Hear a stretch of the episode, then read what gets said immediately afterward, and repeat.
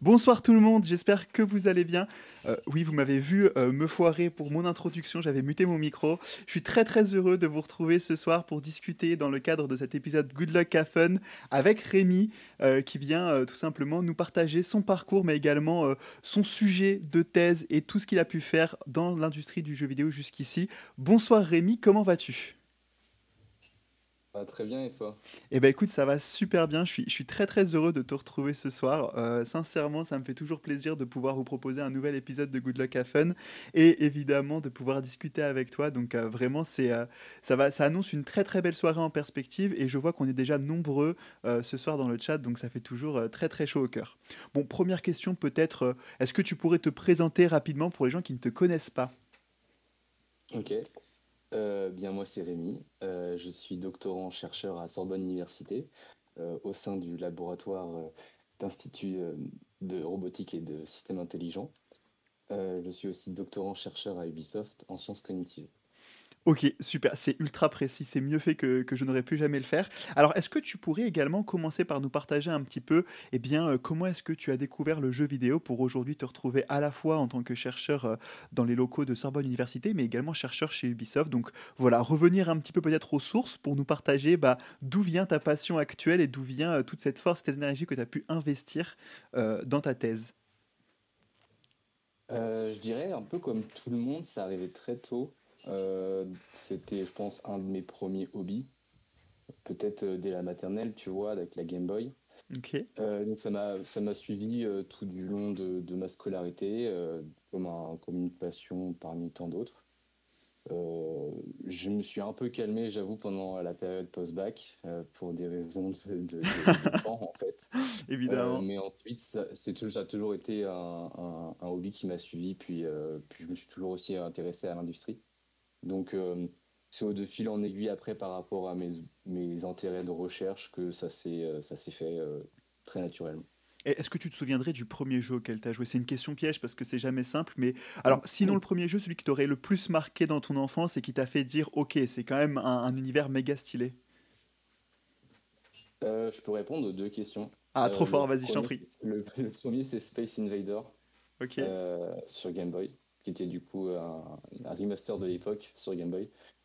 Euh, et ensuite, euh, qui m'a fait euh, vraiment avoir une claque, et je pense qu'il est aujourd'hui, si je devais te dire un jeu préféré, c'est Metal Gear, Metal Gear Solid 3 notamment qui m'a fait vraiment avoir une claque en termes de, réalisation et puis même d'expérience de jeu. Est-ce que, est que tu peux rapidement, alors je, je, vais faire une annonce terrible, je n'ai jamais joué à, aucun jeu de la série Metal Gear, je crois qu'il n'y en a pas qu'un seul. Est-ce que tu pourrais rapidement nous expliquer, pour celles et ceux qui comme moi sont incultes, euh, rapidement en fait le, le, concept du jeu Metal Gear, euh, son histoire, sans, faire de, sans tomber dans le spoiler si possible? C'est une question compliquée, hein, Rémi Ouais, c'est hyper compliqué, parce qu'en fait c'est une de ces franchises où euh, il y a des bons dans le temps ok, euh, d'accord. le, 3 se passe avant les autres, par exemple. Mhm. Euh, donc non, en fait, ce qu'on peut dire, c'est qu'à la base, c'est euh, une franchise qui est basée sur l'espionnage. et elle a surtout marqué l'industrie avec sa réalisation, qui était en fait très inspirée des films. Et c'est là où en fait, on s'est rendu compte qu'avec le médium du jeu vidéo, on pouvait créer du spectacle et du coup un attachement en particulier. Trop bien. Et ben c'est parfait parce que du coup, alors, tu fais une transition pour la seconde partie de cette interview, mais alors avant de s'intéresser aux jeux vidéo comme objet d'étude, aussi bien pour toi en tant que chercheur, mais également en tant que en tant qu'employé chez Ubisoft, j'aimerais revenir un petit peu sur ton parcours étudiant. Euh, est-ce que tu pourrais nous partager un petit peu ton aventure post-bac, savoir un peu comment tu l'as abordé et du coup les études que tu que tu avais envisagées à l'époque et que tu as pu faire? Ok. Euh, déjà, j'ai fait un bac ES. Euh, après mon bac, j'étais face à deux choix euh, majeurs. Soit euh, aller dans une direction plutôt artistique et créative, soit rentrer dans l'aspect scientifique qui m'intéressait par le post-bac. C'est-à-dire que j'avais soit une envie de faire de la réalisation pour rentrer dans l'industrie du cinéma, soit faire de la psychologie. donc les deux choix étaient possibles. J'avais les deux opportunités qui étaient face à moi lorsque j'ai fait mon bac. Et euh, j'ai choisi euh, de, de, faire de la psycho, euh, ce qui est étonnant parce qu'on m'a toujours rabâché qu'en psycho, j'aurais pas d'avenir. Mais j'ai choisi de faire psycho parce que je trouvais que c'était un moyen, en fait, de, de former des bases d'apprentissage et puis même je m'étais dit que le cinéma, ça pourrait toujours être quelque chose auquel je pourrais retourner. donc, je me suis orienté vers la psychologie en premier temps en licence. C'était une période assez, assez, compliquée par rapport à justement les, les débouchés, dans le sens où la psychologie, on est souvent amené à être formé pour devenir psychologue. Euh, mais dans mon cas, moi, ce qui m'intéressait avec la psychologie, c'était de comprendre le, fonctionnement euh, de l'esprit. Mhm. Et euh, pendant du coup ma formation en psychologie, j'ai découvert différents champs de la psychologie. Donc il y en a la psychologie de développement, clinique, etc. Et moi j'étais plutôt sur la psychologie cognitive, donc celle qui va s'intéresser à l'esprit et donc comment il fonctionne. et ensuite j'avais une autre matière, une matière optionnelle que je trouvais super intéressante, qui était la physiologie. Euh, et donc la physiologie, c'est euh, celle qui s'intéresse à comprendre euh, le, le, fonctionnement du cerveau. et donc on a la psychophysiologie qui fait le lien entre la psychologie humaine et puis son fonctionnement biologique. Et après ma licence, j'ai du coup fait naturellement en fait une passerelle en neurosciences cognitives puisque c'était du coup l'opportunité d'étudier le, psychologie humaine, mais dans un contexte très appliqué à son fonctionnement euh, neuronal. Ok, neurosciences cognitives, euh, donc euh, en quoi ça consiste exactement? J'ai que comprendre, donc le cognitif c'est comprendre comment le cerveau fonctionne, mais les neurosciences c'est un terme global qui, qui recoupe un ensemble de sciences ou à, quoi est-ce que ça fait référence? À la base, les neurosciences, c'est les sciences qui s'intéressent à la neurologie. Ok. Et donc, en fait, tout ce qui est euh, lié à l'application euh, de la biologie pour comprendre la psyché. Euh, donc en fait, l'idée, ça a été de comprendre comment le cerveau fonctionne. Donc, dans cette formation, j'ai appris à, devoir disséquer le cerveau, mais pas physiquement, juste mentalement, disséquer le cerveau en fonction de différentes zones, avoir une approche très localisationniste, c'est-à-dire ce lobe du cerveau est, responsable de telle euh, activité cérébrale, etc. Pour en fait euh, comprendre comment euh, on peut rationaliser en fait la, la, la psyché par la matière. Ok, rationaliser la psyché par la matière, qu'est-ce que tu entends exactement derrière ça? Parce que je ne suis pas du tout expert, donc je préfère creuser ces sujets-là, c'est super intéressant. En fait, c'est par exemple étudier comment fonctionne la douleur au niveau du cerveau, comment on transmet les, les, les signaux associés à la douleur qui peuvent avoir une influence sur euh, euh, la psyché, euh, par exemple, comment on va pouvoir atténuer les douleurs par différentes substances, etc. Tout ce genre en fait de comment fonctionne, comment le corps fonctionne à travers son, sa relation avec le cerveau, avec l'organe qui est le cerveau, et comment cette imbrication entre les deux a une influence sur notre manière de se comporter. Ok, c'est extrêmement intéressant. Et donc tu termines ce, master et directement, en fait, tu t'intéresses à l'industrie du jeu vidéo ou est-ce que avant cela, il y avait un parcours euh, que, voilà euh, construit qui parfois peut être compliqué ou qui t'a amené dans des situations euh, que tu aimerais partager avec nous ce soir? Bah, bah, oui, carrément. En fait, quand, quand j'étais en master, j'ai eu l'opportunité de faire de nombreux stages qui m'ont permis de, de découvrir d'autres champs disciplinaires que la neuroscience cognitive. Euh, comme par exemple la philosophie, la linguistique ou euh, l'intelligence artificielle. Ok. Et en fait, quand j'ai euh, terminé mon master, je, je, je n'avais pas envie de, de m'arrêter là. J'avais envie de d'étudier encore d'autres d'autres thématiques et puis surtout avoir en fait mon propre mon propre sujet de recherche m'approprier en fait toutes les connaissances que j'avais pu accumuler à travers mes stages à travers ma formation pour en fait un peu dire bah, j'ai fait euh, cette recherche-là. Euh, et euh, dans mon cas bien précis, j'ai du coup fait des, expériences de stage en philosophie et dans le cadre de la philosophie de l'esprit, donc c'est-à-dire des thématiques comme comment on fait en tant qu'être humain pour interpréter l'intelligence d'autrui, par exemple comment, comprendre en fait que la personne avec qui euh, on, interagit euh, a des propres intentions, des propres émotions qui ne sont pas forcément visuellement perceptibles.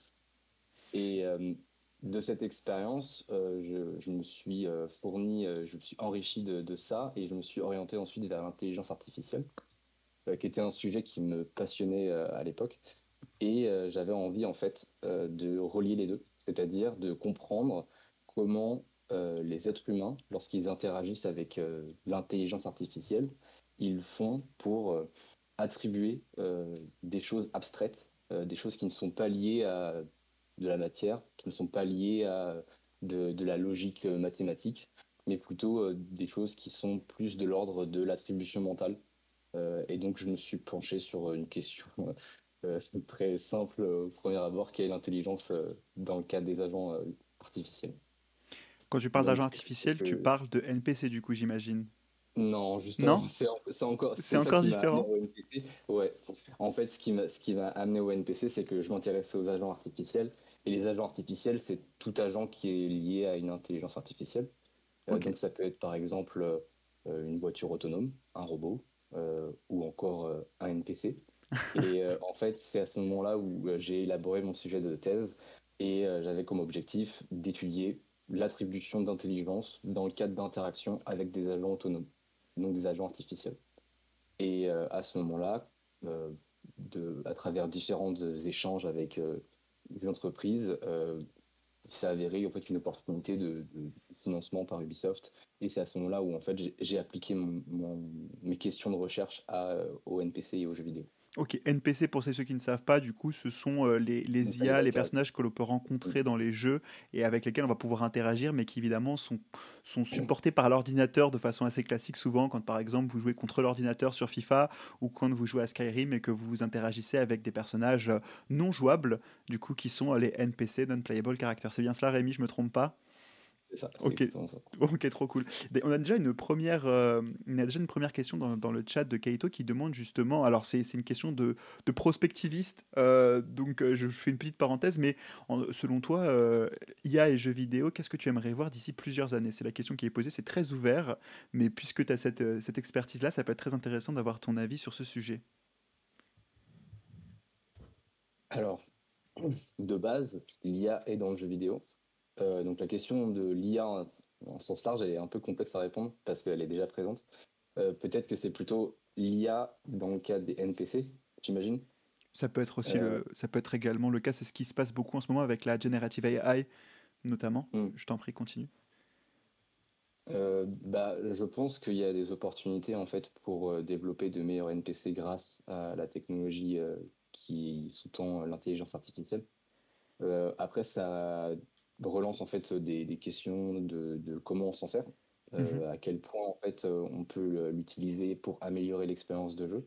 Parce qu'au final, la problématique qui se pose, c'est comment rationaliser la technologie par le game design. Parce qu'en fait, si on met énormément d'efforts pour créer une technologie qui est euh, super puissante, si les joueurs ne l'aperçoivent pas, ou en tout cas pas comme on aimerait qu'ils l'aperçoivent, et ben c'est l'inverse d'un quick win, ça peut être très néfaste. Donc du coup, c'est ça peut être très intéressant, mais il faut que ça soit très bien fait. Bah, je te rejoins complètement. Euh, mais du coup, pour mettre fin à cette petite parenthèse, on revient sur donc, les diverses expériences que tu as pu avoir lorsque tu étais en master. Et parmi ces expériences-là, est-ce qu'à un moment, tu as eu l'opportunité de faire un stage euh, dans l'industrie du jeu vidéo qui t'a convaincu justement de l'intérêt de faire du lien entre ce que tu avais pu voir en neurosciences, en IA avec les NPC ou pas du tout? C'était vraiment juste une opportunité de financement que tu as saisie euh, à la volée? Non, c'est une opportunité que j'ai saisie à la volée. J'avais pas d'expérience dans l'industrie, j'avais uniquement des expériences en laboratoire académique. Donc, euh, ça a été euh, un monde d'écart euh, de, l'industrie comme ça. Ok, et donc du coup, euh, tu t'intéresses à l'industrie du jeu vidéo et tu commences ton sujet de thèse chez Ubisoft. Est-ce que tu pourrais revenir un petit peu donc sur les balbutiements de ce commencement de projet, nous expliquer comment ça fonctionne, une thèse du coup financée euh, par, euh, pas du coup par un acteur privé en l'occurrence, mais j'imagine en parallèle avec un acteur public également qui soutient ta thèse, un laboratoire. voilà, est-ce que tu pourrais revenir sur ces sujets-là afin de nous éclairer un peu plus sur ces pratiques? Oui, bien sûr, bah, sans rentrer dans les, dans les aspects administratifs qui sont pas forcément très, très fun à écouter, mais Clairement. Euh, ouais, c'est ce qu'on appelle en fait une thèse CIFRE. Euh, quand on fait une, une, thèse de doctorat, on a deux possibilités. C'est soit une thèse qui est financée par euh, des, des, fonds de laboratoire, soit des thèses, des, des thèses financées par donc, le, le, partenariat entre ce qu'on appelle la NRT et, et un, un fonds privé. Euh, l'intérêt en fait d'une thèse comme celle-ci, c'est qu'on n'est pas cantonné au laboratoire. Euh, on est hmm. dans un, domaine qui va être très appliqué, euh, avec des, des, rencontres avec des, des, personnes du terrain qui vont pouvoir en fait enrichir nos questions de recherche. Et c'est du coup une très bonne question parce que avant de démarrer ma thèse, j'ai eu un premier contrat à Ubisoft qui m'a permis de, mettre justement un premier pas, un premier pas dans, dans l'industrie. et ça a été très utile parce que ça a permis en fait d'affûter et d'affiner la, la, problématique de recherche. C'est-à-dire que pendant ce premier contrat, j'ai rencontré les, la production, j'ai rencontré différentes productions de jeux, j'ai pu mhm. rencontrer du coup différents acteurs de la production, euh, du gameplay programmeur au game, au game designer, comprendre un peu aussi leur point de vue sur euh, mes questions de recherche, puisqu'il faut imaginer que euh, eux ont leur problématique du quotidien qui est souvent de il faut délivrer un jeu mhm. d'un bon standard dans les temps et arrive à leur porte un doctorant en devenir qui vient poser des questions qui sont peut-être pas des questions qu'ils ont envie de répondre dans leur contexte. Donc c'était euh, c'est des échanges qui sont très enrichissants en fait pour avoir un aspect très terre à terre et mm. euh, du coup avoir en fait un objectif qui euh, la thèse serve à améliorer aussi le, le, métier de, de, ceux qui produisent. Ok, complètement. Et tu nous parles donc d'une première expérience avant de commencer ta, ta thèse. En quoi est-ce qu'elle consistait exactement? C'était un CDD, c'est ça, dans lequel, pendant lequel, du coup, tu as eu c'était quoi le, titre principal? Et quelles, étaient tes missions globalement euh, à ce moment-là? Euh, C'était un contrat de pré-thèse euh, qu'on a du coup utilisé juste de, mon arrivée à Ubisoft jusqu'au lancement de la thèse, qui a été un petit peu retardé à cause du Covid. Bien sûr. mais c'était un, c'était un poste de RD Project Spécialiste. L'idée, c'était justement de mettre en place la roadmap pour la thèse donc, euh, ça consistait à rencontrer, comme je disais, les, game designers, les gameplay programmeurs, les différentes productions, euh, donc mener des workshops pour euh, justement recueillir les besoins. Parce que ça, en fait, comme, comme je disais, on est arrivé avec un sujet qui était très théorique, qui était probablement très éloigné aussi de leur quotidien. Et bah, nous, notre objectif, c'était pas qu'on fasse notre, notre notre tambouille dans un coin et que ça ne soit pas utilisé en fait par, euh, par les gens.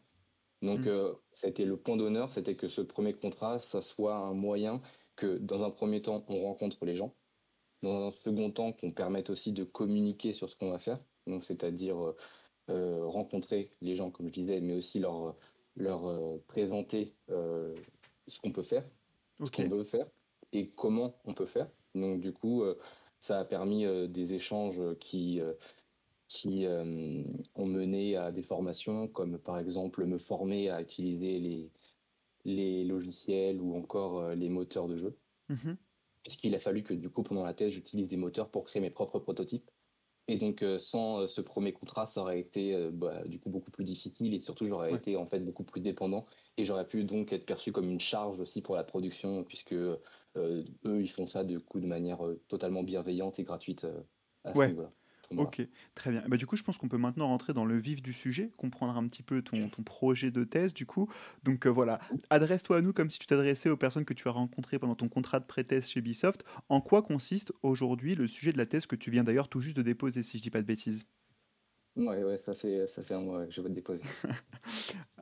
Euh, donc dans ma thèse, en fait, ce qui m'intéresse, c'est de comprendre euh, comment les, les joueurs perçoivent les NPC. Euh, et plus précisément, ce qui m'intéresse de comprendre, c'est comment les joueurs attribuent l'intelligence et la crédibilité.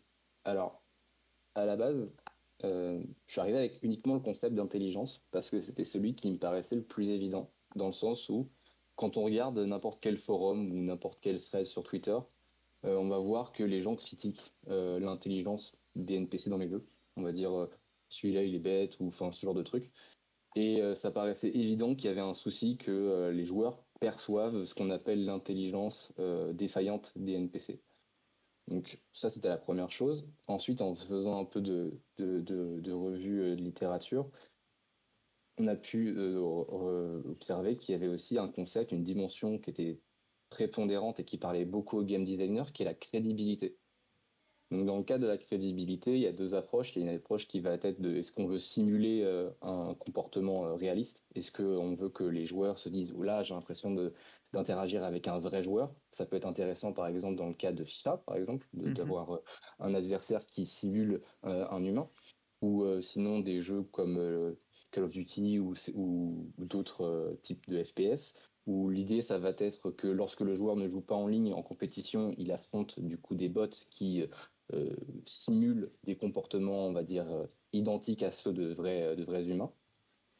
Mais il y a aussi une autre approche de la crédibilité qui va plutôt être à quel point les joueurs croient en fait dans l'interaction. C'est-à-dire, le concept en français est pas très parlant, mais c'est en anglais que c'est plus parlant, c'est believability.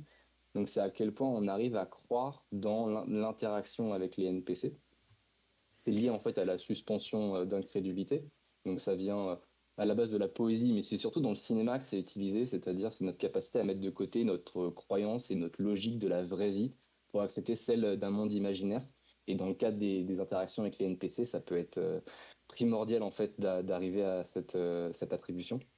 Et donc, en fait, dans ma thèse, mon, hypothèse, c'est euh, il faut qu'on comprenne mieux comment les joueurs euh, se créent des attentes vis-à-vis des NPC pour en fait ensuite améliorer euh, leur design et donc en fait avoir concrètement une approche centrée utilisateur afin de pouvoir réduire l'écart entre les attentes et qu'ils perçoivent dans les jeux. Alors, quand tu parles d'écart entre l'attente du coup et ce qui est perçu dans le jeu, c'est-à-dire mmh l'attente, tu, fais référence à quoi exactement? C'est-à-dire ce qu'on va attendre par rapport à nos propres biais que l'on va appliquer dans le jeu ou, euh, ou autre? Très bien. Alors, en fait, euh, j'ai fait une étude sur ce sujet-là euh, où j'ai manipulé l'apparence et le comportement de, personnages. Et dans cette étude, j'étais dans un contexte de jeu militaire et dans un contexte de jeu militaire, on attribue des rôles à des NPC. On va avoir les ennemis, on va avoir euh, les civils, généralement, qui vont être des otages ou des alliés. Et euh, on va souvent se baser uniquement sur la détection de leur apparence. C'est-à-dire qu'on va détecter euh, qu'il a une apparence de soldat pour déterminer que c'est un ennemi. Et souvent, le comportement sert pour confirmer notre attente que c'est bien un ennemi.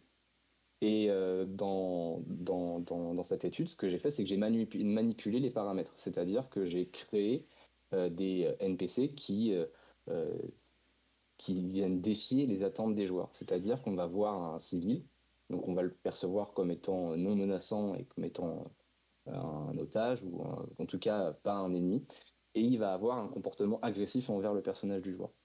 Et on va aller regarder ensuite comment les, les, joueurs perçoivent l'intelligence de ce civil agressif comparé à un civil qui viendrait se rendre.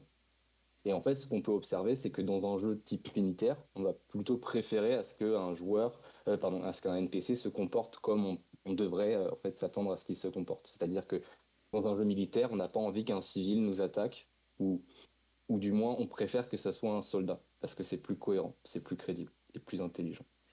Ok, et donc du coup l'intelligence, elle se base sur nos propres biais en fait que chacun a euh, et qui sont plus ou moins proches du monde réel. Mais alors dans ce cas-là, quand on prend par exemple, imaginons un jeu comme Skyrim qui se base dans un monde complètement, euh, c'est mon thème ce soir Skyrim. Je ne sais pas pourquoi, me posez pas la question. Mais prenons Skyrim comme euh, comme idée. Comment est-ce que l'on définit du coup dans ce genre de jeu l'intelligence ou la crédibilité en fait d'un d'un NPC par exemple qui va être une créature mythologique ou un dragon par exemple qui fait aussi partie de l'environnement? Je ne sais pas si on peut directement interagir avec, mais ça doit être le cas probablement. J'ai pas fini Skyrim en effet, donc mon exemple est mauvais mais bref. Mais en, gros, comment est-ce que du coup, euh, cette fois-ci, on va, pouvoir reposer sur quoi pour, euh, pour justement euh, travailler l'intelligence et la crédibilité de, de ces NPC-là, justement? Bah, En fait, ça dépend du coup d'où de, d'où on se situe. C'est-à-dire que quand, quand, on parle d'intelligence, encore une fois, c'est pas une intelligence qu'on quantifie. C'est-à-dire qu'on va pas aller voir le NPC et lui faire passer un test de QI, au contraire. Ce serait drôle. On va aller... Et encore, pas qu'il pourrait faire des coups il a que des comportements qui sont limités, donc il sera obligé de juste attaquer si c'est un ennemi. Mais euh, en fait, ce qu'on va faire, c'est qu'on va évaluer euh, l'intelligence selon deux dimensions principales. C'est à quel point il est performant pour la tâche auquel tu t'attends.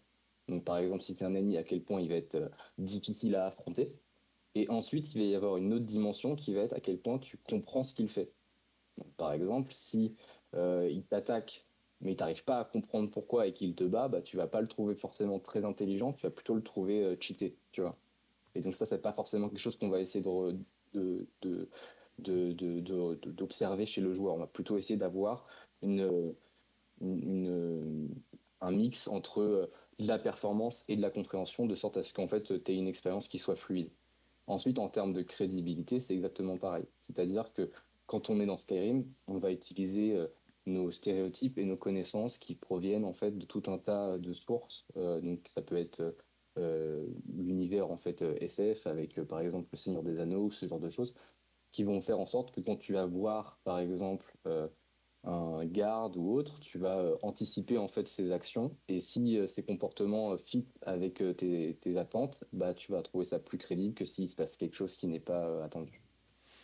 Ok, c'est super clair euh, du coup. J'aimerais revenir à un moment, tu as abordé du coup, donc tu as toi-même manipulé des environnements, donc des jeux, pour capter en fait les différentes réactions. Est-ce que tu pourrais nous parler, parce que du coup, euh, les neurosciences, c'est un domaine très particulier, tu, pour, pour étudier en fait la réaction des joueurs et des joueuses euh, face justement à ces nouveaux stimuli, j'imagine que tu as accès à des méthodes, de nouveaux moyens d'études. Est-ce que tu pourrais nous en parler un petit peu ce soir et du coup, voilà, nous expliquer comment tu as fait pour étudier les réactions des joueurs et des joueuses notamment, et les supports auxquels tu as pu avoir accès justement Ouais. Euh, je dirais qu'en fait, c'est une approche qui, euh, qui se veut flexible, déjà dans un premier temps. C'est-à-dire que mon objectif, c'est pas d'arriver avec une méthode qui est finie et appliquer, par exemple, une grille d'observation et dire, bah, voilà ma méthode, je l'applique. Donc je m'adapte en fait surtout euh, au contexte dans lequel je suis. C'est-à-dire que si je suis dans de l'interaction verbale, j'aurai pas la même méthode que si je suis dans de l'interaction non verbale. Donc dans le cas des interactions avec les NPC, euh, on peut avoir différents types de mesures. Ça peut être des mesures déclaratives, donc avec des échelles de mesures euh, type à quel point vous trouvez que ce personnage est compétent, de 0 à 100, mettez-lui un score. ça peut être des mesures, on va dire, non déclarative, euh, donc plutôt euh, liée à la réaction physiologique. Ça peut être le rythme cardiaque. Est-ce que euh, les interactions répétées avec les NPC influencent la fréquence cardiaque du joueur? Mais on peut avoir aussi sinon d'autres mesures qui sont beaucoup plus proches de, du système nerveux, comme l'analyse de la sudation, ce genre, ce genre d'éléments en fait automatiques. Euh, et puis surtout, en fait, on peut avoir des approches encore plus directes avec euh, l'analyse du comportement dans le, dans le, jeu, par exemple, où se situe le, joueur par rapport au NPC, est-ce que le joueur se rapproche du NPC ou pas, combien de fois le joueur va interagir avec le NPC dans sa session de jeu, ce genre de choses. Ok, c'est extrêmement intéressant. D'ailleurs, ça a généré une question dans le, chat, dans le chat de la part de Celpix qui aimerait savoir en fait, euh, est-ce que ces NPC sont vraiment euh, de l'intelligence artificielle et est-ce que tu pourrais citer un jeu où il y a vraiment une intelligence artificielle derrière du coup euh, le bot? Euh, parce que les, réactions, comme tu le dis, elles sont basées sur des stéréotypes, donc elles sont préparées en amont, euh, souvent, euh, pour la plupart des jeux. Donc est-ce qu'on peut vraiment parler d'intelligence artificielle Et est-ce que tu as peut-être une définition à nous apporter pour nous guider et nous aider à, justement à mieux comprendre ce que c'est que, que l'IA, finalement? Ouais, bah, en fait, on parle d'intelligence artificielle pour beaucoup de choses aujourd'hui. Aujourd'hui, il y a un biais de langage qui fait qu'on associe l'intelligence artificielle avec les dernières avancées technologiques, surtout en fait euh, mais l'intelligence artificielle, elle est là dans le jeu vidéo depuis très très tôt. Enfin, très tôt dans le sens de, dès les années 2000, on avait déjà en fait de l'intelligence artificielle. Donc, ce qu'on appelait intelligence artificielle à cette époque-là, c'était surtout des algorithmes de prise de décision, c'est-à-dire que on va avoir des états finis euh, par les NPC, donc des, des, des, des situations prédéfinies par les game designers qui vont en fait, lorsqu'elles sont perçues par euh, euh, l'algorithme déclencher tel ou tel comportement. Euh, donc ça, euh, lorsque ça a été implémenté dans les années 2000, ça a fait un, un carton parce que ça a permis d'avoir des, interactions plus fluides, mais aussi perçues comme étant plus intéressantes. par exemple, dans le cas du jeu Fear, en 2005, si je ne me dis pas de bêtises. Je peux, faire, je peux dire une bêtise, ça se trouve, c'est pas 2005, mais dans ces eaux-là. C'est à peu près, oui, c'est dans ces eaux-là. Ouais. Euh, bah, ce jeu-là avait euh, bien marqué l'industrie parce qu'ils implémentaient justement euh, une meilleure prise de décision dans les comportements et ça permettait d'avoir une interaction qui était bluffante pour l'époque. Et donc aujourd'hui, on se retrouve un peu dans une situation similaire où on veut en fait appliquer ce qu'on voit dans d'autres formes d'interaction avec l'IA, comme par exemple ChatGPT, mettre dans les interactions avec les, avec les NPC. donc, pour, pour revenir au NPC à proprement parler, aujourd'hui, les NPC, c'est des, des, comportements qui sont prédéfinis, mais un ensemble de comportements qui sont prédéfinis. et qui vont être activés selon des situations qui sont prédéfinies aussi. Mais l'idée, c'est qu'on est dans un écosystème qui est aussi fini, qui est un jeu. Euh, et par conséquent, on a besoin en fait de pouvoir aussi maîtriser les limites de son jeu. Et donc, euh, c'est intéressant à ce niveau-là aussi d'avoir cette limite. Complètement. Et d'ailleurs, il y a une question qui suit de la part de Kaito, à laquelle je répondrai après te l'avoir euh, cité, puis tu pourras rebondir sur ce que je dis, mais qui explique qu'aujourd'hui, il a cru voir que certains éditeurs essaient de transformer des, c'est justement ces NPC en robots, en fait, en, intelligence artificielle, se prenant pour des humains avec des émotions, un passé, etc. Et c'est notamment le cas, hein, c'est la conférence de Nvidia, euh, vous l'avez peut-être vu, la technologie Nvidia Ace, qui est sortie du coup en début d'année et qui a créé un, un, tremblement hein, dans l'industrie du jeu vidéo, puisqu'ils ont annoncé la capacité, grâce à l'IA générative, en fait, euh, d'insuffler à des NPC en fait une histoire, un passé, des émotions, et du coup tout ça en fait va venir du coup permettre au NPC d'avoir des réactions peut-être quasiment uniques en fonction du joueur et des interactions que le joueur a pu avoir. Mais là en fait encore une fois on fait partie donc comme l'a très bien expliqué Rémi en fait l'IA c'est un terme qui est assez vaste, ça recoupe euh, énormément de technologies. Là on parlerait de l'IA générative. Et en fait c'est un peu le même principe que ce que vous connaissez avec ChatGPT, c'est-à-dire qu'on va fider, on va nourrir un, un, NPC donc une, une IA générative avec des données, un passé comme vous avez pu le dire, des émotions, c'est quelqu'un de plutôt colérique d'agressif, etc. Et ensuite, en fonction de la réaction du joueur face à lui, en fonction de, de, ce que le joueur aura pu faire ou pourra lui poser comme question, il aura une réaction qui reposera du coup sur sa propre réflexion des données qu'il a pu être, euh, qu'il a pu avoir auparavant. Ce qui veut dire tout simplement que voilà, si on donne, euh, je vais dire quelque chose d'assez simple en fait, hein, même si on dit à un NPC tu es colérique, euh, ton passé est tumultueux, tu vas être agressif, et bah le joueur, si jamais il a une attitude agressive quand il s'adresse au NPC, générera probablement une réaction de confrontation beaucoup plus qui sera une réaction qui sera uniquement liée à la fois au passif et au passé du NPC, qui sera créé grâce à l'IA générative, mais également à l'interaction qu'il a pu avoir avec le joueur. Et ça, en fait, c'est une technologie aujourd'hui qui est en cours de développement, qui est l'un des, domaines concrets d'application euh, et justement sur lequel Nvidia s'est intéressé. Mais il y a beaucoup, beaucoup d'éditeurs euh, de jeux vidéo aujourd'hui, très gros éditeurs, qui se servent en fait de cette IA générative pour euh, aussi bien créer des NPC intelligents, modérer des contenus. C'est le cas de Riot Games actuellement, qui modère en live dans son jeu League of Legends des contenus et autres en fait utilisations. On pourrait en parler pendant des heures. C'est bien ça, Rémi. Du coup, ça, répond à la question?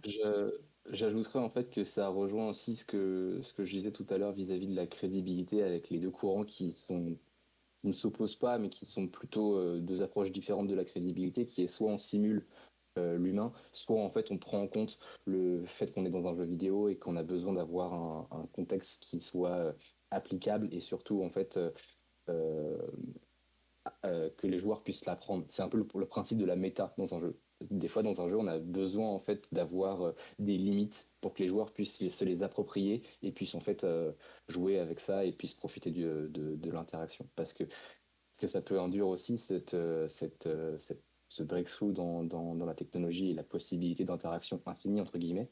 là, dans le cadre de, de l'interaction verbale avec les, les NPC, c'est à quel point en fait ça peut devenir une expérience de jeu parce que en fait euh, l'interaction avec des agents virtuels euh, sous la base de ChatGPT, ça existe déjà.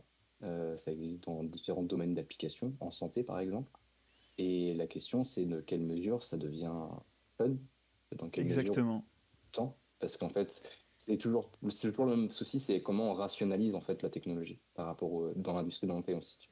Puis aussi, il ne faut pas oublier, les NPC souvent servent à, comme des points de repère. Hein. Comme tu l'as dit, ce sont des situations qui sont prédéfinies, donc les joueurs s'en servent pour avancer dans l'histoire d'un jeu. Si demain je rencontre un NPC qui, parce qu'il est colérique, décide tout simplement de ne pas me répondre, parce que du coup, euh, bah, il a été fidé grâce à une IA générative, euh, du coup, sur, euh, sur des données qui font de lui une personne agressive, bah, je ne peux plus avancer dans l'histoire. Et c'est pas non plus l'objectif des éditeurs. Donc il y a beaucoup de limites, mais en effet, en tout cas, pour répondre à ta, à ta question, Kaito, voilà un peu l'idée de Nvidia avec cette présentation que vous pouvez aller voir, qui est beaucoup plus claire que moi d'ailleurs qui est, extrêmement intéressante. Mais du coup, pour revenir donc du coup euh, sur, euh, sur ce que tu expliquais, euh, Rémi, un peu plus tôt par rapport à ta thèse, tu, tu parles beaucoup donc du concept d'intelligence et du concept de crédibilité. Est-ce que tu pourrais peut-être nous donner des exemples concrets de comment est-ce que ça peut être utile à des équipes de production de jeux?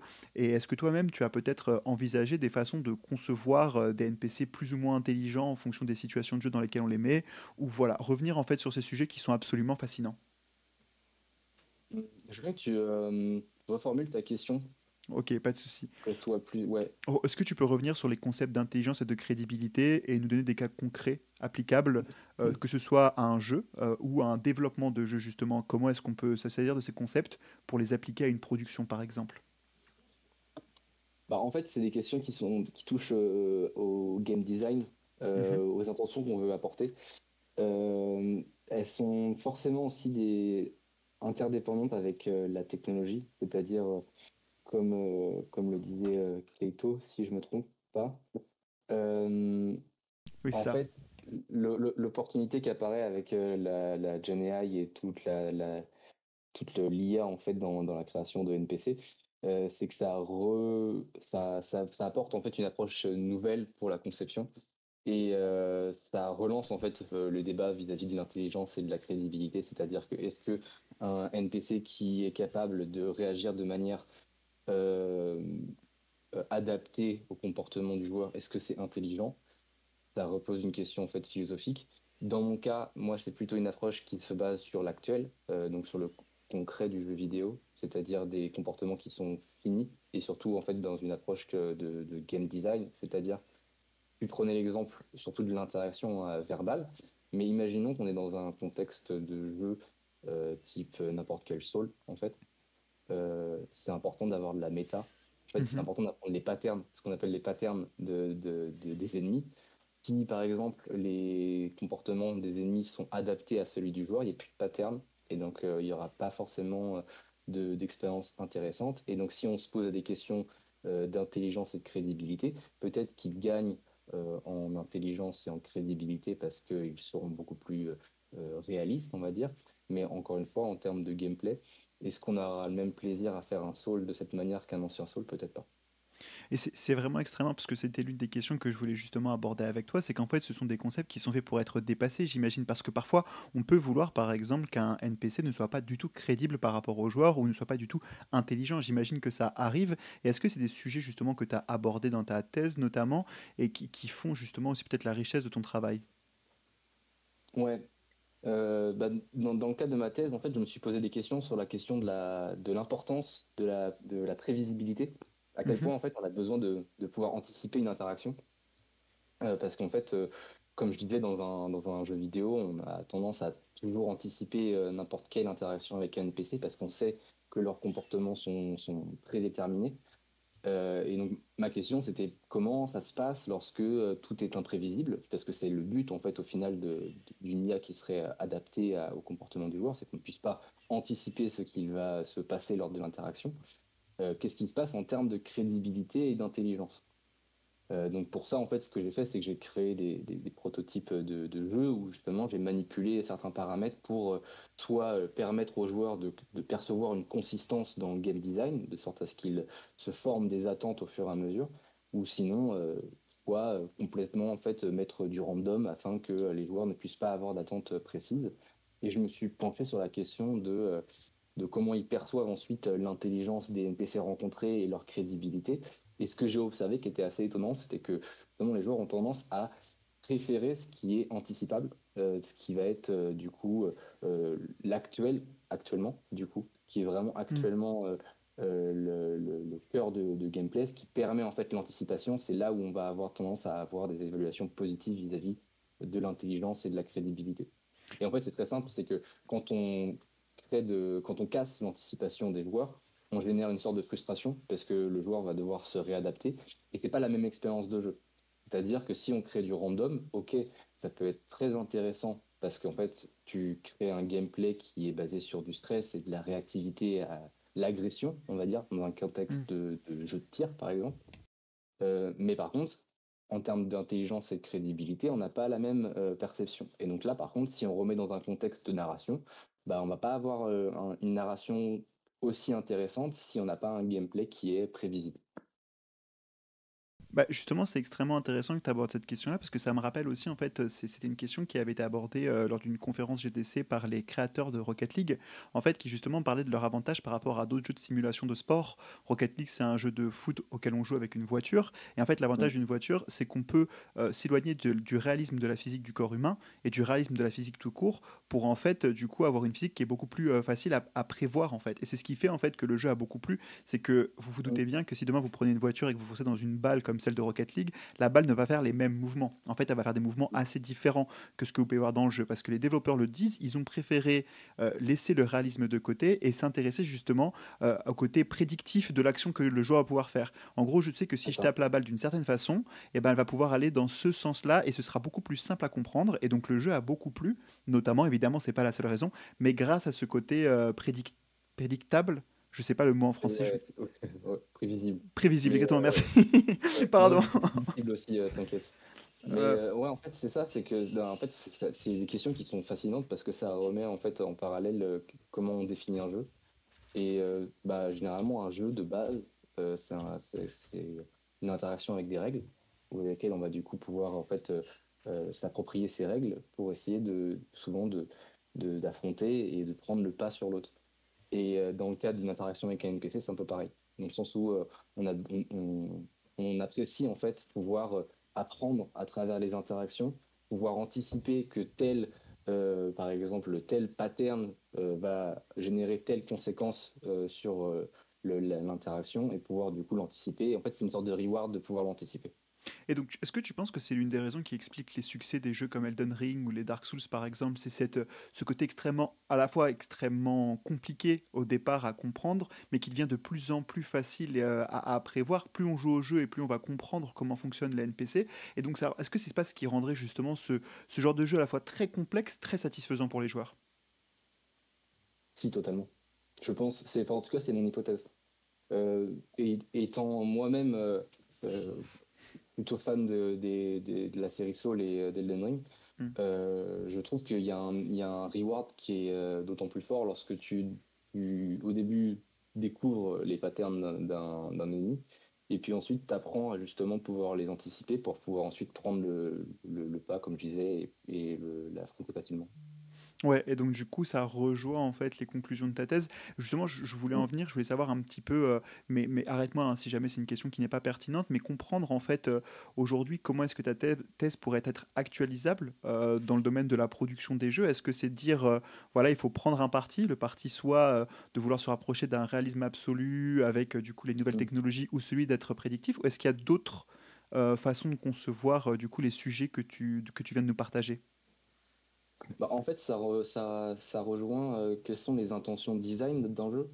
Euh, parce qu'au final, c'est ce, qu'on, dont on discute depuis tout à l'heure. C'est est-ce qu'on veut faire de la simulation ou est-ce qu'on veut faire une, expérience artistique Et euh, à ce niveau-là, c'est, c'est ça qu'on peut en fait apprendre de ma thèse, c'est-à-dire que dans le cadre de la crédibilité et de l'intelligence, c'est important d'avoir d'avoir en tête en fait, de prendre en considération le point de vue des joueurs puisque c'est eux au final qui vont en fait euh, se servir euh, de, du, médium.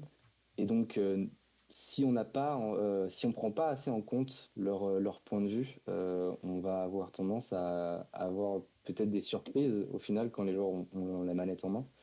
Et pour moi, c'est le meilleur moyen en fait de maximiser l'expérience de jeu que de prendre en compte, dans le cas des interactions avec les NPC, ces dimensions-là aussi en tête. Donc, les avoir en tête en tout cas.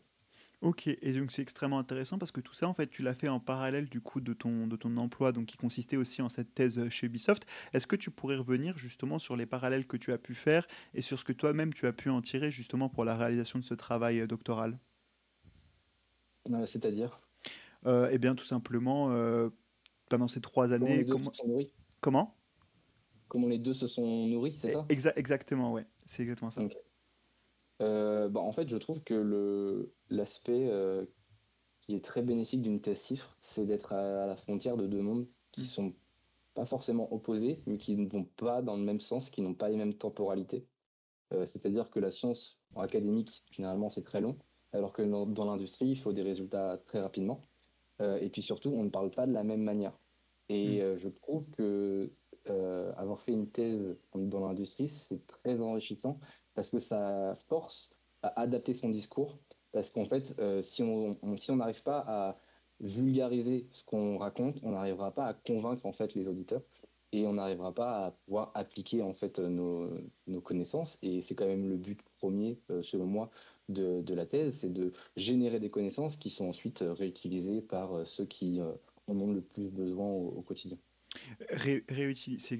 C'est très très vrai ce que tu dis, et je suis pas seul à le dire, il y a plusieurs personnes qui le mentionnent dans le chat, mais, euh, mais du coup, il faut être réutiliser, mais aussi réactualiser peut-être, parce que justement, on en parlait aujourd'hui avec les nouvelles technologies. J'imagine que toi aussi, tu as dû penser déjà à des pistes en fait d'exploration euh, nouvelles euh, pour ton sujet de thèse, et du coup, la confrontation des sujets que tu viens de nous parler avec les nouvelles technologies, mais aussi la façon dont l'industrie se développe. Tout à fait. Bah, dans, dans, le cadre de ma thèse, il y a les interactions verbales mhm. euh, qui sont donc naturelles. Et euh, c'est en fait euh, comment on doit justement concevoir les algorithmes et donc l'intelligence artificielle qui permet une discussion naturelle, de prendre en compte le facteur humain qui est en fait très important parce que c'est on peut en fait très vite tomber dans, dans un effet boîte noire avec euh, ce type de modèle qui fait qu'on ne peut pas contrôler la manière dont ils vont interagir avec les joueurs et euh, le fait de pouvoir en fait s'assurer que euh, le reste du jeu correspond à ce qu'un joueur s'attend, c'est-à-dire en fait choisir tout simplement si on est dans un jeu et que on a la possibilité de parler de manière naturelle ou de pouvoir poser toutes les questions qu'on souhaite à tous les NPC, c'est peut-être pas très intéressant. Hmm. Parce qu'en fait, au bout d'un moment, tous les NPC vont peut-être se ressembler. Parce que s'ils n'ont pas de, de, particularité, ça se trouve, tu vas parler avec euh, le personnage A, puis après tu vas parler avec le personnage B, puis tu vas pas savoir euh, distinguer le personnage A du personnage B parce que ça sera un modèle qui générera du texte qui pourra peut-être se ressembler. Donc c'est des questions qui touchent en fait au design et du comment on applique euh, les nouvelles technologies dans, dans un game design en fait, comment on appliquerait ça dans une production. C'est vraiment extrêmement intéressant. Et alors, est-ce qu'il y a un sujet que tu aimerais euh, parler en particulier par rapport à ta thèse que j'aurais pu oublier ou ne pas aborder euh, et qui, toi, te semble important? Sans, pression, évidemment, hein, mais parce que c'est une thèse qui m'a l'air extrêmement complète. Euh, et c'est vrai que tu l'expliques tellement bien que ça paraît simple, je pense, à tout le monde. Moi, ça me paraît extrêmement simple, donc c'est très bon signe. mais est-ce que tu as un sujet particulier que tu aimerais aborder justement ce soir? Mmh. Non, bah je, dirais que ma thèse, elle est, elle est, euh, elle est arrivée jusqu'ici euh, grâce à un effort qui n'est pas que, le, que du mien. Hmm. Euh, c'est un, c'était un, un, travail qui, qui regroupe différentes, différents profils au sein d'Ubisoft qui m'a permis d'en arriver là, que ce soit l'user research, mais aussi la, data science, la data analytics. Et pour moi, c'est super intéressant parce qu'en fait, la thèse, elle se retrouve à, à une sorte de proof of concept de qu'est-ce qui serait idéal euh, dans l'industrie aujourd'hui quand on mène, quand on, quand on mène pardon, de, la, de la recherche utilisateur. Comment on arrive en fait à combiner à la fois du prototype, mais aussi de la donnée qualitative et de la donnée quantitative pour avoir en fait une sorte de vision globale d'un sujet qui peut être euh, de prime abord euh, complexe. Et ce sujet étant justement la perception des NPC par les joueurs et par les joueurs. Dans mon cas, dans, dans, ton cas, mais c'est applicable. Est-ce que tu as débloqué des méthodes aussi justement qui sortent du cadre de ta thèse, mais qui pourraient être réapplicables dans l'industrie à d'autres sujets ou pas encore, ou du moins c'est un projet que tu n'as pas encore abouti? Bah, L'idée, c'est de, Je trouve que ça se fait pas encore euh, de manière automatique, et je, je pense qu'il y a, il y a d'autres, d'autres projets qui ont pu faire ce type de, de, de démarche, mais c'est vraiment la combinaison entre la la donnée quantitative et la donnée qualitative, c'est-à-dire en fait euh, pouvoir associer, combiner pardon, la, la, donnée déclarative des joueurs, mhm. donc ce que eux vont te dire euh, lorsqu'ils font un playtest par exemple, et euh, la donnée directement qui provient de leur, de leur session de jeu. Et ça c'est quelque chose qui est très intéressant et qui est encore trop difficile à mettre en place. Eh ben écoute, c'est vraiment extrêmement intéressant. J'avoue que moi-même, en fait, je suis assez. Euh, j'ai plusieurs questions qui viennent à l'esprit, en fait, euh, mais du coup, je suis obligé de, tempérer, en fait, mes, pulsions, euh, parce que du coup, derrière, j'aimerais également comprendre parfois, est-ce qu'il n'y aurait pas des intérêts de design à faire des, des, NPC, par exemple, qui vont réagir de façon extrêmement particulière, ou même justement qui ne vont pas du tout réagir comme on pourrait l'attendre, et est-ce que cela peut justement générer auprès du joueur, en fait, un sentiment de malaise, par exemple, pour des jeux d'horreur ou pour des des jeux dans lesquels justement euh, l'objectif ce serait de confronter le joueur à ses propres limites, à ses propres biais euh, et à des biais qui peuvent être parfois culturels, personnels, etc. Est-ce que tu as des exemples particuliers de, cas concrets comme ça ou, c'est juste moi qui vais beaucoup trop loin dans ma réflexion?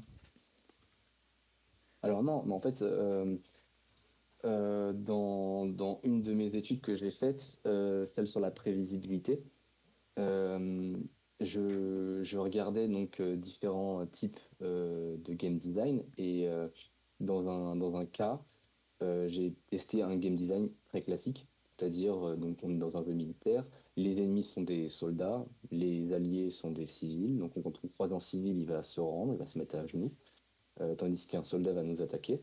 Et donc dans cette étude, les joueurs vont faire différentes sessions de jeu, de sorte à se créer des attentes qui vont être plus ou moins fortes. Et euh, ensuite, je leur présente différents euh, designs. Et donc, dans ce cas de figure, je leur présente par exemple un civil agressif. Donc, dans le cas où des gens ont vu, ont joué à un jeu qui est très classique et se retrouvent face à une situation inattendue, euh, de prime abord, on va avoir tendance à dévaluer son intelligence et sa crédibilité parce que ça vient nous sortir du jeu. Mais quand on regarde dans le détail, donc euh, des mesures déclaratives par exemple, eh ben on va voir que les civils agressifs vont avoir plus de personnalité que les civils qui ne sont pas agressifs ou euh, que les militaires agressifs. En fait, ça vient, ça vient attirer l'attention du joueur. Et donc ça, ça peut être très intéressant dans un cas de narration. C'est-à-dire, si on veut par exemple euh, instaurer un plot twist dans la narration, bah, on peut mettre à ce moment-là dans le gameplay un comportement qui va être inattendu, qui va générer une, augmentation de l'attention du joueur et euh, peut-être aussi euh, des émotions particulières qui vont améliorer euh, l'appréciation globale du joueur vis-à-vis de sa session de jeu. Et c'est, j'ai une autre question, mais cette fois-ci extrêmement mercantile et qui m'inquiète presque en fait. Mais c'est, est-ce que c'est pas des mécanismes qui pourraient être mis en place aussi justement pour vendre, pas nécessairement des jeux, mais pour vendre dans les jeux? Imaginons demain, euh, on, décide de développer, c'est déjà le cas dans des, certains jeux e-sport de la pub. Est-ce que tu penses que justement euh, ce rapport-là, cette surprise-là, aujourd'hui, elle peut être appliquée à des mécanismes en fait qui ne sont pas uniquement liés à des NPC, mais qui pourraient aussi être liés, par exemple, à des bannières publicitaires ou euh, à, à d'autres façons de monétiser euh, dans le jeu euh, bah alors, en règle générale, la surprise, elle n'est pas uniquement liée au NPC. Euh, dans le cas donc, que tu décris, j'ai du mal à le visualiser. Mhm. C'est-à-dire, tu imaginerais qu'on entraîne les joueurs avec une publicité et d'un coup ça change, c'est ça? Pas nécessairement qu'on les entraîne avec une publicité, mais par exemple qu'une publicité sorte du, sorte du concret, ou par exemple un NPC qui porterait une montre spécifique et qui nous choquerait parce que bah, du coup, comme on vient de le dire, en fait, euh, il ah réagirait d'une façon inattendue et en fait, il porterait des vêtements qui ne sont pas, euh, euh, qui ne sont pas liés au contexte ou à la façon dont il veut se comporter ou dont il devrait se comporter plutôt selon nos propres perceptions. Ou alors, dans un jeu e-sport, par exemple, on se sert de l'attention des joueurs parce qu'on sait que les joueurs sont beaucoup plus concentrés quand il y a des actions autour par exemple de lieux d'intérêt. On prend League of Legends, le dragon, euh, toutes les équipes doivent s'y intéresser. Est-ce que mettre de la publicité dans euh, l'endroit, euh, on appelle ça le pit, où se trouve le dragon, ça pourrait bientôt valoir plus cher parce que justement grâce à ton étude, on se rend compte que ça crée plus de tension, donc plus d'attention de, la part, de la part des joueurs et derrière ça peut mener à des, à des mécanismes mercantiles. Bien joué. une très bonne idée. Mais euh, non, non, enfin, j'avoue, j'y ai pas pensé. Mais euh, quand on t'écoute, euh, ça, ça, a du sens. Donc, garde-le sous le si tu veux. Mince, je vais vite aller poser. je vais vite aller faire un dépôt de brevet de mon concept. non, mais après, en, fait, pour revenir très terre à terre avec ça, c'est tout simplement lié à la surprise. Et quand tu as un élément qui dénote dans l'environnement, tu vas avoir tendance à avoir ton attention qui va se guider vers ça. Il y a des, des tas d'études qui ont qui ont déjà été faites sur les bébés, par exemple. Euh, très tôt déjà, en fait, les bébés vont avoir tendance à fixer euh, des éléments nouveaux dans un environnement. Donc je pense que je pense qu'en vrai, ça doit déjà être bien connu dans le marketing. Après, c'est dans quelle mesure on arriverait à lier euh, le game design avec le marketing. Ça, ça pourrait être un, vrai sujet à approfondir. on, a, on a un sujet pour un futur euh, thésard euh, qui serait intéressé justement par la discussion qu'on vient d'avoir. Euh, mais d'ailleurs, euh, pour rebondir, hein, c'est le marketing de l'attention, hein, ça a toujours été le cas. C'est le principe des publicités entre deux programmes télévisés et avant un match de foot qui va coûter beaucoup plus cher qu'avant un épisode de Plus belle la vie, même si je ne critique pas du tout Plus belle la vie. Mais c'est également le cas en fait des publicités dans les jeux mobiles. On sait qu'aujourd'hui, les publicités fonctionnent en termes de monétisation pour les jeux mobiles parce que bah, du coup, les, les gens sont beaucoup plus concentrés et donc du coup ont plus De chances de retenir euh, une pub sur un jeu mobile que sur une application comme Instagram. Parce qu'aujourd'hui, je pense que si on fait un test, mais ça, du coup, ce serait toi l'expert, mais qu'on demandait aux personnes présentes ce soir de se souvenir de la dernière pub qu'ils ont vue sur Instagram, par exemple, on serait beaucoup à ne pas savoir. Euh, parce que toutes ne nous marquent pas, parce qu'en fait notre cerveau fait le tri, Euh, et c'est le principe même de l'attention, c'est qu'aujourd'hui on est habitué à être constamment attaqué par des stimuli visuels, auditifs, enfin pardon sonores plutôt, euh, dans, dans la rue, sur nos applications, sur Twitch ou quoi que ce soit, et donc on fait un tri très fort, et le jeu permet euh, un regain d'attention, et donc par exemple si je demande aux passionnés d'e-sport euh, League of Legends euh, de connaître quelques-uns des sponsors, vous me répondrez beaucoup plus facilement que la dernière pub que vous, aurez, que vous avez pu voir sur Insta. Et est-ce que c'est inquiétant? Je ne sais pas, mais en tout cas, c'est une chose à noter. Oui, c'est un, autre- c'est un autre débat après. Exactement, c'est- c'est c'est un débat assez différent. Rémi, ça fait quasiment déjà une heure, malheureusement, le temps passe beaucoup trop vite. Euh, quand est-ce que, tu, euh, quand est-ce que tu soutiens ta thèse, peut-être, pour qu'on puisse euh, tous te soutenir euh, avec le cœur et l'esprit également? Le 7 décembre. Ok, et bah déjà félicitations pour avoir déposé ta thèse, c'est vraiment extrêmement intéressant. Est-ce que tu aurais un, dernier mot euh, que tu aimerais partager avec tout le monde ou un petit big up à des amis euh, Voilà, le, le- le- micro est à toi. Non, ça ira. Je pense que, je pense que les, les, les- gens savent euh, si je dois faire un big up. Mais euh, non, non, je te remercie. Je te remercie beaucoup pour, euh, pour ce, temps à, discuter. C'était très intéressant. Et puis, bah, vivement qu'on en discute. Eh bien, écoute, avec grand, grand plaisir. En tout cas, euh, Rémi, merci beaucoup d'avoir accepté l'invitation pour euh, passer sur Good Luck Have Fun. C'est toujours un plaisir de discuter avec toi euh, et c'est toujours un plaisir de pouvoir partager des, des projets aussi intéressants. Pour celles et ceux, du coup, qui sont intéressés et qui voudraient réécouter, euh, bien sûr, n'hésitez pas, du coup, à vous abonner puisque le replay sera disponible sur Twitch et dès lundi prochain en podcast, mais également sur YouTube. Et on se retrouve dans quelques minutes seulement pour discuter avec Scald qui est venu ce soir spécifiquement pour parler de son émission Parlons e-sport. Donc c'est pas fini, on va tranquillement terminer Good Luck à Fun avec Scaldito qui nous rejoint dans quelques minutes. Et sur ce, moi Rémi, je te souhaite une excellente soirée et je te dis à très vite. À vous aussi. Allez, merci beaucoup, à bientôt et à tout de suite tout le monde. Restez connectés, surtout ça va être trop intéressant. C'est déjà la fin de cet épisode Good Luck Have Fun. Merci beaucoup pour votre écoute. Le post-show n'étant pas encore disponible en format audio, n'hésitez pas à me retrouver sur Twitch ou sur tous mes autres réseaux pour découvrir ces contenus supplémentaires. Merci beaucoup et passez une excellente journée ou soirée. Au revoir.